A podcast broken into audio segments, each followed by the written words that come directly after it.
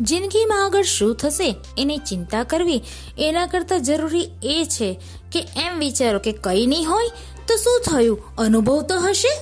તો આજે હું આ જ સારા વિચાર સાથે આવી છું આપનું સ્વાગત કરવા માટે એક હતો રાજા ચેનલ પર અને એ પણ એક નવી સરસ વાર્તાની સાથે.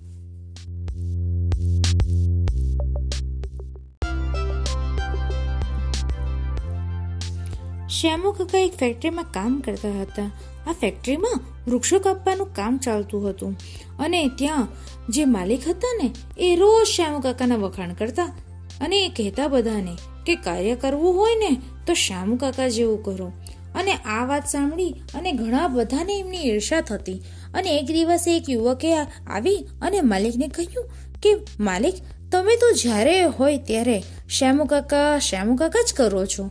અમે બધા પણ એમના કરતાં પણ વધારે કાર્ય કરીએ છીએ અને એ તો ઘરડા પણ થઈ ગયા છે, અશક્ત પણ થઈ ગયા છે.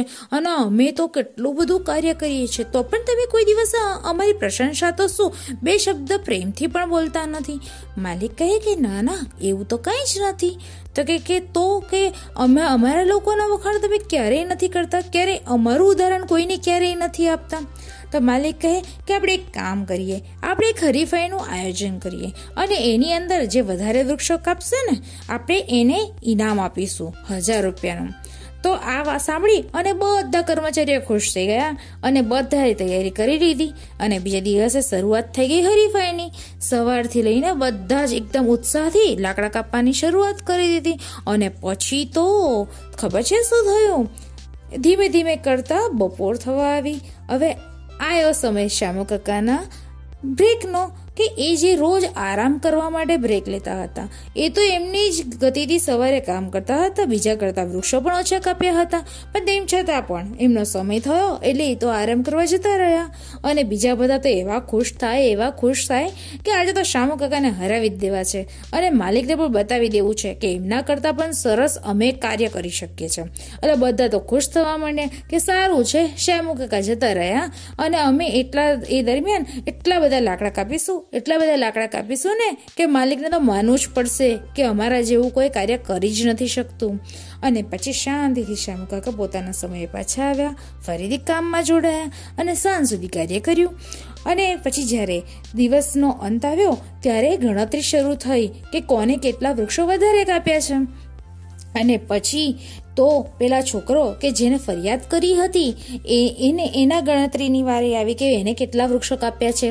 અને પછી તો ગણાયા આઠ, નવ, દસ, અગિયાર, એને અગિયાર વૃક્ષો કાપ્યા હતા. અને પછી એમ એમ કરતા દરેક કર્મચારીના વૃક્ષોની ગણતરી થઈ કે જે એમને કાપ્યા હતા.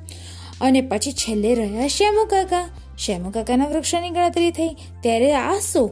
નવ, દસ, અગિયાર, બાર અરે વાહ, આ તો શ્યામુ કાકાએ તો બાર વૃક્ષો કાપ્યા હતા. પેલા યુવાનને નવાઈ એ વાતની લાગી કે તો આરામ કરવા ગયા, શાંતિથી કામ કરતા હતા. તેમ છતાં પણ એમના વૃક્ષોની ગણતરી કેવી રીતે વધારે થઈ શકે? પણ આ તો નિયમ હતો, હરીફાઈ હતી. એટલા માટે પછી એ ઇનામ કોને મળ્યું? તમે જાણો છો ને?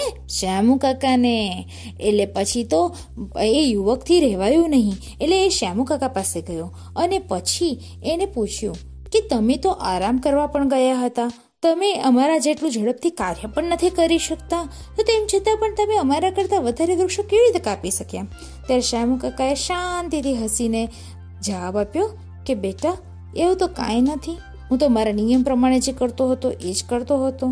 પણ કે તો પછી તમે આરામ કરવા પણ ગયા તો વધારે વૃક્ષો કેવી રીતે કાપ્યા એ યુવકે પૂછ્યું.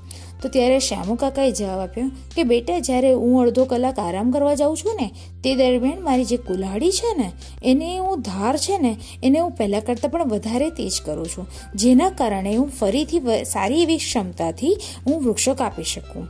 હું આરામ કરવા જાઉં છું, એ ફક્ત ને ફક્ત માત્ર આ કુલ્હાડીની ધારને ઘસવા માટે જાઉં છું. હું સૂવા માટે કે બીજું ત્રીજું કરવા કાંઈ જતો નથી. અને એનાથી હું જ્યારે પાછો આવું છું ને, ત્યારે હું એનાથી પણ વધારે સારી રીતે હું આ લાકડા કાપી શકું છું. અને આ સાંભળી અને યુવકને નવી લાગી કે હું શું ધારતો હતો અને આમ, આમના જે માલિક વખાણ કરતા હતા ને, એ ખરેખર સાચા જ કરતા હતા. તો મિત્રો, આપણને આ વાર્તા પરથી શું શીખવા મળે છે? આપણને એ શીખવા મળે છે કે ઈર્ષા ના કરવી જોઈએ, કોઈનો ગુણ લેવો જોઈએ. આપણને એમ થાય કે આ આપણા કરતાં સારું કરી શકે છે, તો આપણે એની પાસે જઈ એનો ગુણ શીખી અને આપણા જીવનમાં પણ અપનાવવો જોઈએ. તો આ એક સારા વિચાર સાથે હું આપની રજા લઉં છું. આપ સર્વને મારા જય સ્વામિનારાયણ.